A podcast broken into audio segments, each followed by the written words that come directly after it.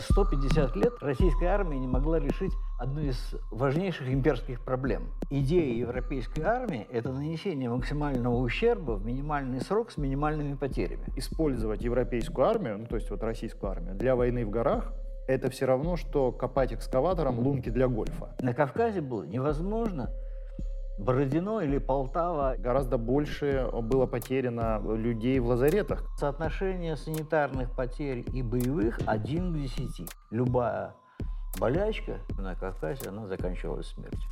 Русская армия столкнулась с таким противником, которого она раньше не знала. Поголовно вооруженными, чрезвычайно мотивированными, выражаясь современным языком. Коварных действий было предостаточно с обеих сторон. Но русская армия занималась тем, что уничтожала аул за аулом, сжигала посевы. Эта война длилась столько, чтобы довести до всех, вот можно сказать, поголовно жителей Кавказа представление о том, что борьба это бесполезна.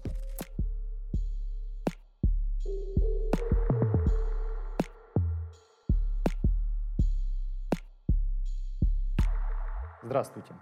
Это научно-познавательный сериал «История только начинается». Здесь мы говорим с учеными, которые открывают прошлое, изучают то, что от него осталось. И сегодня с нами Владимир Лапин, доктор исторических наук, профессор факультета истории Европейского университета в Санкт-Петербурге. Здравствуйте, Владимир Никитич. Здравствуйте, Народ Ильич. Владимир Никитич, предлагаю начать с военной истории России. Вы один из самых известных специалистов в этой области. Как так получилось? Что вас заинтересовало? А, в аспирантуре Института истории Академии наук я изучал э, мемуары и дневники адмирала Шестакова, морского министра при Александре Третьем. И для их изучения потребовалось э, рассмотреть огромное количество сюжетов военной истории России от начала XIX до начала XX века, практически за сто лет. И многие из этих сюжетов были совершенно не изучены в литературе, и они меня заинтересовали. И постепенно я вот стал заниматься тем, что в, немецкой, в немецком языке называется милитергешихте. Да? У них есть криксгешихте и милитергешихте. Криксгешихте – это, как говорили в 19 веке, кто куда пошел. Да, была такая военно-полевой такой уклон истории. Да? У нас часто называют это э, история войн военного искусства. И милитаргешихта – это армия как социальный институт, а влияние армии на экономику, влияние армии на политику и так далее. Вот этими сюжетами я увлекся, и постепенно был такой, даже трудно мне объяснить этот дрейф, а, который меня привел к написанию работы «Русская армия в Кавказской войне». И вот... От адмирала Шестакова да, на Кавказ. Да, да, это вот постепенно. Дело в том, что э, в дневниках, в мемуарах адмирала Шестакова там было несколько э, десятков страниц, посвященных э, боевым действиям русского флота на Кавказском побережье, да, вот на Черноморской линии. И э, когда я смотрел комментарии э, к этим воспоминаниям, оказалось, что многие сюжеты были совершенно не затронуты. И я ими увлекся, и вот получилась такая работа.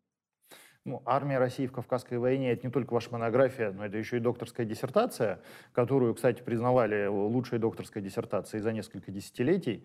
Что вас э, удивило, когда вы изучали а, тему армии, истории армии России на Кавказе? А, ну, то, как имперская армия вела себя э, вот в этом российском регионе.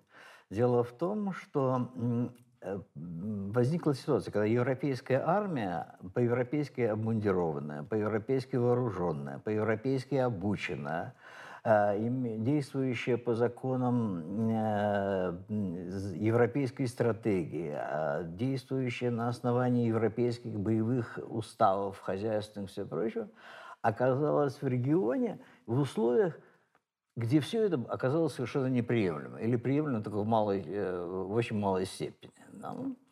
И вот эта проблема а, Почему армия в России воевала 150 лет? Да? Традиционные, э, традиционные рамки Кавказской войны – это от приезда туда Ермолова, 1817 год, ну и э, прекращение а, организованного сопротивления на Западном Кавказе в 1864 да? По моим представлениям, Кавказская война началась с персидского похода Петра I 1722-23 годов и закончилась подавлением последнего крупного восстания в Чечне и Дагестане э, в 1877-78 годах. То есть, в ходе образом... русско-турецкой войны? Да, да, в ходе русско-турецкой войны. Таким образом, война длилась более чем 150 лет. И вот эта небывалая длительность войны, понимаете, 150 лет Россия, российская армия не могла решить э, одну из важнейших имперских проблем. Ответить на этот вопрос было необходимо. Как так получилось, что одна из мощнейших военных машин сказать, Европы вот 150 э, лет не могла э, совершить то, что называлось на языке XIX века покорением Кавказа. И вот этой, этой проблеме посвящена, э, посвящена была моя работа. То есть... Давайте немножко по хронологии, Владимир Евгеньевич, поговорим по, по хронологии войны. А почему вы полагаете, что все-таки можно вести отчет Кавказской войны с 1722 года? Ну, потому что, начиная с 1722 года, э, столкновение регулярных российских войск и казачьих формирований на Северном Кавказе с ополчениями э, местных э, народов, да, э, города Северного Кавказа, они проходили с той же регулярностью, с какой они были и при Ермолове, и при его преемниках. Была несколько иная интенсивность. То есть войну назвали войной при Ермолове. Но принципиальных отличий Э, того, как действовала русская армия в, вот уже в, начиная с, третьей, с первой трети XIX века, не наблюдается. Также рубили просеки, совершали такие же рейды, также пытались создать э, кордонные линии. Все было то же самое. Единственное, что, конечно, э, разница в масштабах. То есть после прихода Ермолова и при его преемниках боевые действия стали более интенсивными. Но принципиальных различий между ними не было. У вас, кажется, в книге или в одном из выступлений есть очень интересный образ. А, вы как-то сказали, что использовать европейскую армию, ну то есть вот российскую армию, для войны в горах, это все равно, что копать экскаватором лунки для гольфа. Что вы имели в виду? А, дело в том, что эм, э, идея европейской армии – это нанесение максимального ущерба в минимальный срок с минимальными потерями. Вот на этом строится все действие европейской армии. Да? На это а, направлены ее стратегии, для этого а, созданы так сказать, все тактические учения и построения, обмундирование, ну, абсолютно все. Да? А там армия оказалась э, э, перед совсем иной задачей. Понимаете? Она не могла концентрировать свою мощь вот в а, направлении главного удара. То есть на Кавказе было невозможно Бородино или Полтава или еще какое-то сражение. То есть генеральное сражение, решающий вопрос. Там не могло состояться по определению. То есть а, вся война распадалась на огромное количество мелких боестолкновений потому что вот по моим подсчетам э, примерно 80% э, потерь Кавказской армии, боевых потерь, да, они происходили во время так называемых разновременных стычек и перестрелок без указания времени и места. То есть армия, повторяю, теряла 90% э, своего состава. Там в тех местах, которые не указаны, и в те дни, которые не отражены ни в каких рапортах. А, да. Ну да, это говорит о масштабе да, боестолкновений, да. что это множество да, мелких это, стычек. От, от, от э, Кубани до Каспийского моря. Структура потери отдельного Кавказского корпуса, который непосредственно вел войну на Кавказе, она вообще очень любопытная. Там гораздо больше было потеряно людей в лазаретах, которые Санитар. умирали да, от Совершенно, болезней. Совершенно верно. Соотношение санитарных потерь и боевых один к десяти. То есть на каждого, э, на каждого убитого и умершего от ран приходится 10 умерших от э, болезней. В некоторых регионах, там очень разная ситуация, в некоторых регионах соотношение было один к 100. То есть, допустим, э, Тенгинский полк э, за три э, десятилетия пребывания на Кавказе потерял около 50 человек убитыми да, и обновился дважды в полном составе, более двух с половиной тысяч умершими. А чем болели? Что это были за болезни? Малярия в южных районах, затем простуды, как это ни странно. Да? Смертельные, да? Да, да, да. Ну, простуды. А, желудочно-кишечные заболевания, да, местные, в основном это тиф и дизентерия. Вот. И, конечно, огромное значение имели, э, имело отсутствие практически хорошего медицинского обеспечения. Да? То есть угу. любая болячка, да, которая вот на европейской территории заканчивалась выздоровлением, на Кавказе она заканчивалась смертью. Но самым гиблым таким местом э, было как раз-таки Черноморское побережье да. Кавказа. И там буквально превращались в братские могилы эти гарнизоны да, крепостей. Да, гарнизоны крепостей на Черноморской линии э, представляли собой такие переходной такой этап между э, могилой и, э, и службой. Кстати, и экипажи Черноморского флота, которые крейсировали вдоль Черноморских берегов, точно так же страдали. Они, чем они занимались? Они так в одном рапорте было написано. Хоронили экипажи. Что можно сказать о противнике а, Российской империи в этой войне, о горцах Северного Кавказа? Каковы были их боевые качества? А, дело в том, что русская армия столкнулась с таким, с таким противником, которого она раньше не знала. То есть она столкнулась не, естественно, с европейскими армиями, а с народами, поголовно вооруженными, чрезвычайно мотивированными, выражаясь современным языком, прекрасно владеющими холодным огнестрельным оружием, да, и прекрасно приспособленными к действиям соответствующей местности. И э, российская армия не могла по целому ряду обстоятельств ответить горцам тем же, да, и э, эффективность э, ее действий была во многих случаях очень невысока. Причем эффективно действовали только те, те солдаты и офицеры, которые давно воевали на Кавказе и кого называли кавказцами. Но а они часть... появились не сразу. Не, не сразу, да. Потребовался, очень, э, потребовался довольно долгий период адаптации. Долгий период адаптации потребовался и для черноморских казаков. Вот если терские казаки, это был такой супетнос, так сказать, кавказский. 16 да? века формировались. Да, да, они формировали. То э, вот э, кубанцы, переселенные так сказать, с Украины, они несли чудовищные потери. Да, вот, кстати, не очень блестяще показали себя на э, Кавказе и донские казаки. Да, донские, донские казаки, вот у них была блестящая репутация после Отечественной войны 12 -го года, а в Кавказской войне от этой репутации мало что осталось. Но именно во многом э, из-за того, что их служба не была постоянной на Кавказе они отбывали трехлетнюю службу и возвращались обратно. А за три года научиться, научиться воевать в этих новых условиях было просто невозможно. Да, да, то есть те, которые набирались боевого опыта, уходили домой и приходили а, новые, которые, как говорили, погибали не за понюх табаку в столкновениях, потому что они, они, они не понимали, что нужно делать, как делать и когда.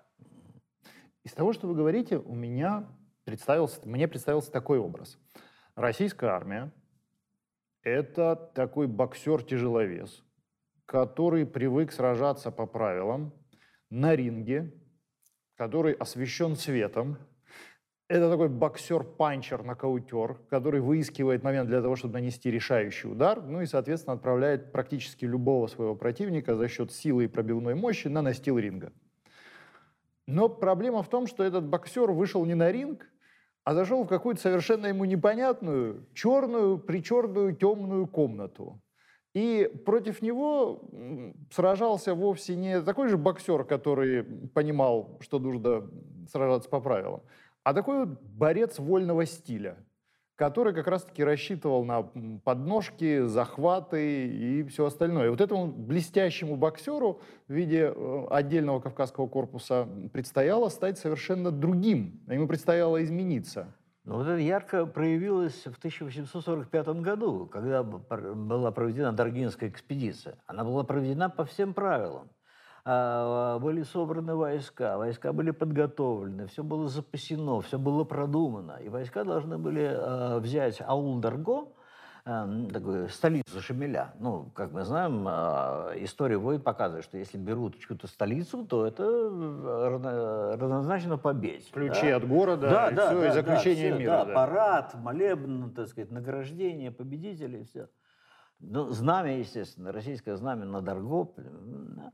И этот огромный э, корпус по кавказским меркам да, во главе с самим главнокомандующим Воронцовым да, с боями дошел до Дарго, обнаружил Дарго сожженным самим же Шамилем, так сказать, то есть к тому времени, когда русские войска когда пришли, а Шамиль уже сжег свою, так сказать, резиденцию ушел.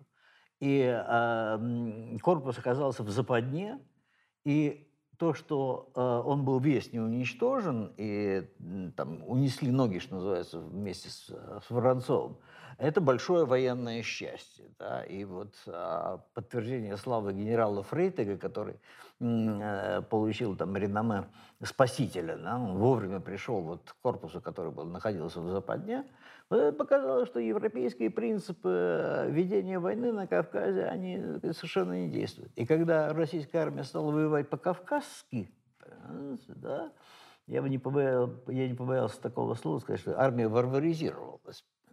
То есть ну, армия... как французы в Египте, да, в да, да, да, да, да, да, да. Пока армия не стала вести себя, так сказать, по-кавказски, кстати, нарушая э, во многих случаях Э, уставы российские, да, не только вот там строевые, боевые и так далее, но есть, существовало положение, что за разорение жилищ мирных жителей да, воинская часть э, в полном составе, уж командование ее точно, э, подвергалась довольно суровому наказанию. Но русская армия занималась тем, что уничтожала аул за аулом, сжигала посевы, сказать, разоряла жилища, э, ну, можно сказать, уничтожала население на, на, э, на территории, вот, там, где велись боевые действия. Да? Это противоречило, прямо противоречило уставу. Но другого способа ведения войны не придумали. И э, только тогда, когда э, армия, ну что довела до, вся, до каждой ячейки горского общества представление о том, что борьба невозможна, там какая была социальная организация, общество было горское атомизировано. Да? И оно состояло из племен, из родов, из отдельных семей – и из индивидуумов, для которых не существовало какого-то авторитета. А вот если в Европейской войне правительство подписывало капитуляцию или мир, то это означало капитуляцию и мир для всей страны, для всех живущих на территории, которые подчиняются этому правительству. Да? Как мы знаем, подписание каким-то эм, э, старейшинами какого-то клана э, соглашения о мире для остальных кланов не означало абсолютно ничего. Более того, для многих членов этого клана это ничего не означало. И вот эта война длилась столько, чтобы довести до всех, вот можно сказать, поголовно жителей Кавказа представление о том, что борьба это бесполезна. И вот, можно сказать, в целом горцы Северного Кавказа смирились после этого последнего восстания 77-78 годов, когда стало ясно, что сделать уже ничего нельзя. Но это тоже, так сказать, условно. Мы знаем последующую историю Северного Кавказа. Но вы пишете, что именно ну, в период подавления этого восстания 1677 годов, 1677 а, года российская армия в последний раз в горах Чечни а, и Дагестана использовала полевую артиллерию. Ну, то есть это был действительно последний раз, когда полевая артиллерия задействовалась. Но мы можем увидеть множество примеров такой политической турбулентности на Кавказе и после этого. А особенно ситуация Первой русской революции 1905-1907 год, а затем э, знаменитые акции Абрека Зелимхана. Владимир Евгеньевич, можно ли сказать, что Кавказская война была самой неудачной для а, Российской империи? А, знаете, я рискну сказать, что Кавказской войны вообще не было. Понимаете? Вот в, то, в понимании того, что мы вкладываем в это слово «война», да, это, было, это был комплекс разновременных, разнохарактерных и разномасштабных конфликтов между правительственными войсками и местным населением. Но как-то это нужно было назвать. Да? Вот. И э, в этом смысле историки должны быть благодарны генералу Фадееву, да, который вот... 60 лет Кавказской да, войны. Да, написал, да.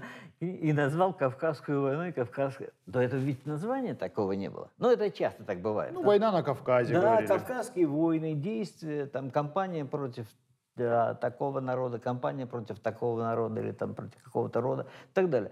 То есть вот такого, такого слова, как Кавказская война, его уже не было.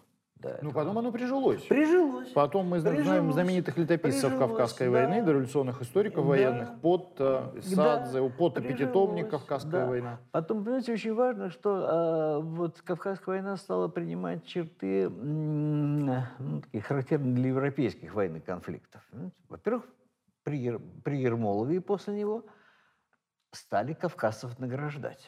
Если мы посмотрим награждение в доермоловский период и, э, так сказать, в последующем, то мы видим, что э, до этого времени э, награждали чрезвычайно скупо. Потому что ну, действия противоборцев э, сравнивали с такими полицейскими операциями против разбойников. Понимаете? Это был не тот противник, к которому относились так сказать, с должным респектом.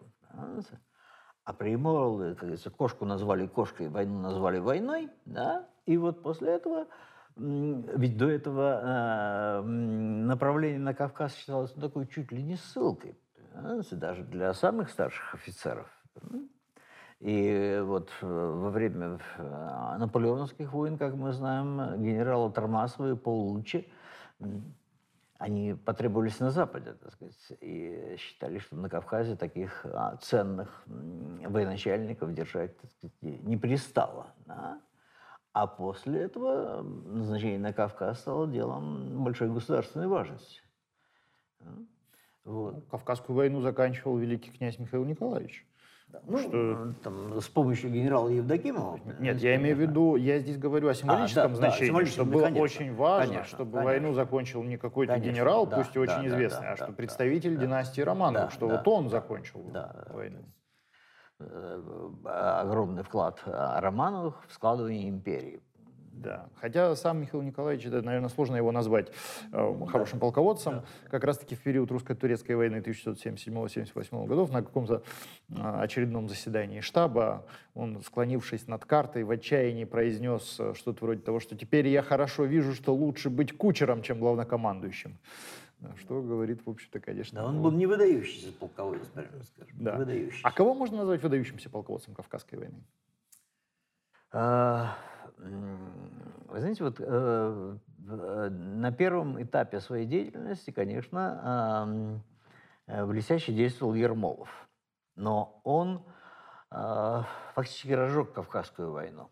М, То есть ему повезло с тем, что его отправили в отставку в 26 году, потому что его последователи, Розен, Нейгард и далее по списку, они расхрубывали то, что он начал. Но они загубили свои карьеры.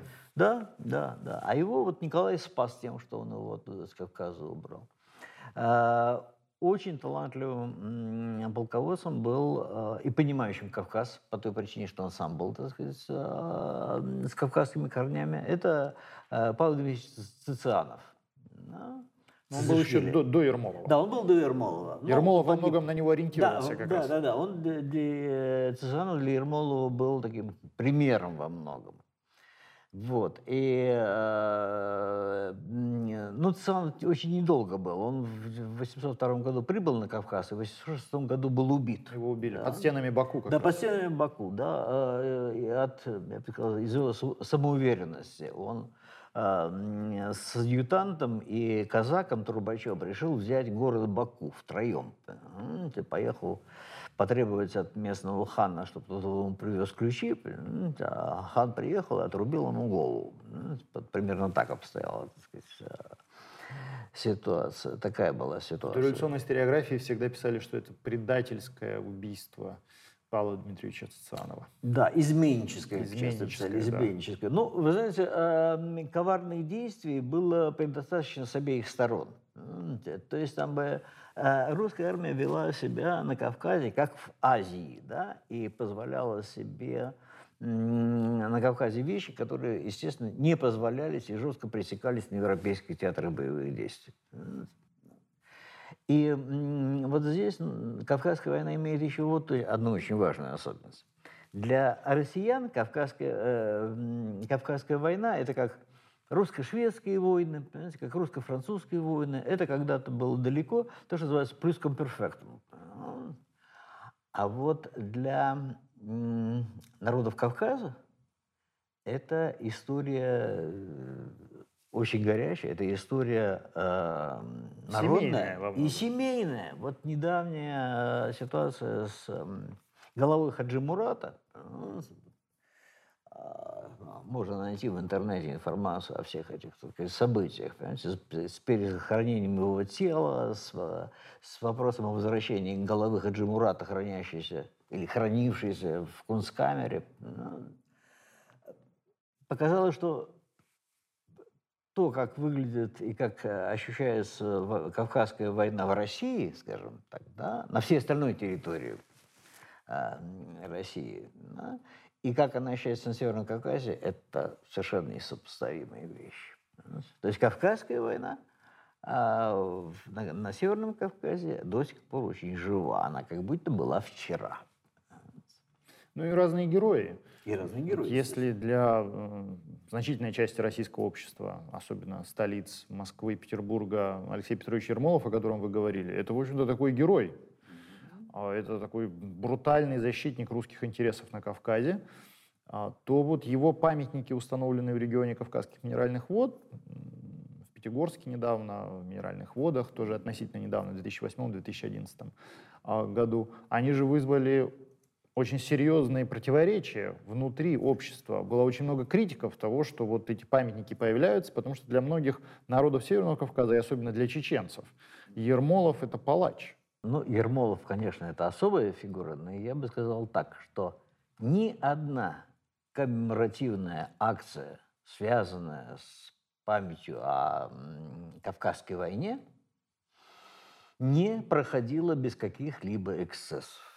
Вот так, чтобы задумали, провели, и никакого не было конфликта. Вот ни одной акции э, вот так гладко, что называется, не прошло. Но вопрос только в том, насколько это было остро, резко и на какой уровень это все выплескивалось.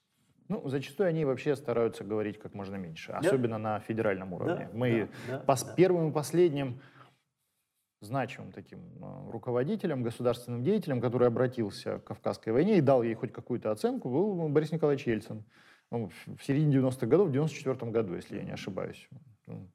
Обратился. Это было чрезвычайно актуально. Э, да, это было понятно. чрезвычайно актуально. Он пытался, конечно же, э, как-то повлиять на тот кризис, который уже был очевиден на Северном Кавказе. А, в общем-то, после него никто внятно какую-то оценку на таком общероссийском уровне вот этому а, событию как раз и не давал. И это ситуация такой асимметрии. То есть если на Северном Кавказе Кавказская война – это, безусловно, центральное событие в истории, это то, чему учат в школе, если открыть а, учебники по истории Чечни или по истории Кабардино-Балкарии, то как Кавказской войне посвящены сразу несколько там, глав или параграфов этих учебников. А если открыть учебники истории, по которым учатся вот, э, в Москве, в Санкт-Петербурге, да вот даже в Ростове-на-Дону, то там о Кавказской войне, если будет, то, может быть, чуть-чуть в подстрочнике, там где-то там. Ну, даже если, ну, еще раз, она в, в, в российском, так сказать, нарративе, да, российском нарративе, она представлена только, точно так же, как какая-нибудь там шведская война или турецкая война и так далее. То есть это вот такое это нечто остывшее такое, понимаете, и действительно прошедшее, да, и не, не актуализируемое, да, или актуализируемое с большим трудом, так сказать. нужны специальные усилия. А вот на, Кавка... на Северном Кавказе усилий для актуализации войны кавказской сильно не требуется. Да. Там, там это все очень горячо еще до сих пор. Да.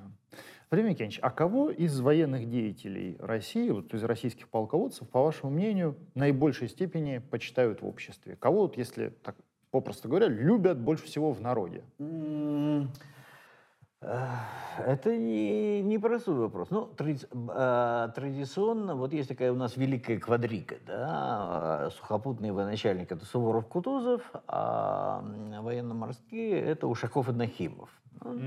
Великая квадрига, да? Да, такую великую квадригу. Ага. Да, и она, они идут вот, знаете, э, так, с большим отрывом от всех остальных военачальников, ну, дореволюционных, я имею в виду, Мгм. да. Потому что в советский период им таки Жуков, конечно, понятно, составил да, а, конкуренцию. Вот, а все идут с большим отрывом. Периодически, вот, э, знаете, как в велогонках, так сказать, к лидерам, к группе лидеров кто-то приближается из пелотона, да, но потом все равно как бы, возвращается в общую группу. Там был период, когда был Скобелев. Помните, Да, звучал. Белый да. генерал. Да, потом э, вот после русско-японской войны, конечно, Макаров э, был э, в этот список включен. А, периодически пытались э, Румянцева вот, э, ну, как бы уравнять. да, Румянцев поте- Задунайский. Да, Румянцев Задунайский, конечно. Но все это не увенчалось успехом. Понимаете, Вот эти э, четыре фигуры, они с огромным отрывом идут э, от всех остальных военачальников.